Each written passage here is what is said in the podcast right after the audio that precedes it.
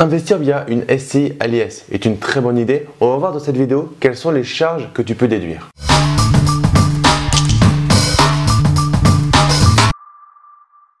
Yo les esprits gagnants, c'est Damien et bienvenue sur cette nouvelle vidéo. Dans cette vidéo, on va parler de SCI à l'IS et des charges que tu peux déduire quand tu es en SCI à l'IS. En fait, ça va être assez simple et assez rapide. C'est très proche du statut de loueur meublé non professionnel ou professionnel, donc d'un statut que tu dois connaître peut-être un peu plus que euh, le statut de société civile immobilière imposé à l'impôt sur les sociétés. De manière générale, tu vas pouvoir déduire ou amortir selon le choix de ton comptable, de ton expert comptable. Je t'encourage à prendre un expert comptable. Et là, je vais te dire certaines choses. Tu vas voir d'autres choses sur YouTube, il n'y a aucun problème. Maintenant, tu n'es pas expert comptable.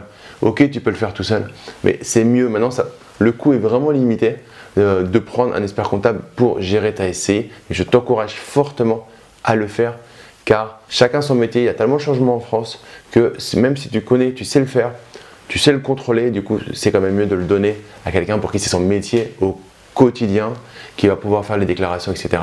à l'heure, être au courant des potentielles modifications, subtilités et autres. Au final, tu auras un retour sur investissement qui sera vraiment euh, intéressant car une erreur sur ta fiscalité peut te coûter vraiment très très cher si tu as un redressement à un moment. Mais on va voir quand même dans cette vidéo quelles sont les charges que tu peux déduire ou amortir. Donc parce qu'en en fait tu vas pouvoir passer certaines choses en, charge directe ou via un amortissement. En gros, au niveau des travaux, tu vas pouvoir déduire pratiquement tous les travaux que tu vas faire au niveau de, euh, ton, euh, de ton bien immobilier les euh, travaux d'optimisation, les travaux d'entretien, de rénovation, tout ce que tu as au niveau de ravalement, de toiture, tout ce que tu as au niveau euh, de, de, ton entretien au sens très très très très large au niveau des travaux, tu vas pouvoir le, euh, déduire. En fait, toutes les charges, toutes les charges que tu as qui euh, te permettent de gérer, de mettre en place ta SCI, tu vas pouvoir les déduire. Tu peux même déduire le coût d'une formation pour te former à l'immobilier ou d'un séminaire à l'immobilier. Du moment où l'objet est directement lié à, euh, euh, à ta société civile immobilière. Par exemple, une formation en ligne, un séminaire, c'est directement lié pour euh, pouvoir gérer ton, ton investissement immobilier. Tu vas pouvoir le déduire. L'avantage de la SCLIS, c'est que tu as un nombre de choses énormes que tu, que tu peux déduire. Attention aux requalifications. Tu ne peux pas déduire l'accès, l'achat de ton ordinateur pour ta SCI. Ou alors il faut que tu justifies le fait que tu as acheté un ordinateur uniquement pour gérer euh, ta SCI. Donc là je te parle, tu peux déduire tout ce qui est vraiment lié à ton bien immobilier. Ensuite, les choses qui vont être un peu, euh, un peu connexes ou tu veux faire du borderline, fais attention. Tu peux faire, tu peux euh, mettre un billet de train, tu habites à Paris et tu as un investissement immobilier à 300 km.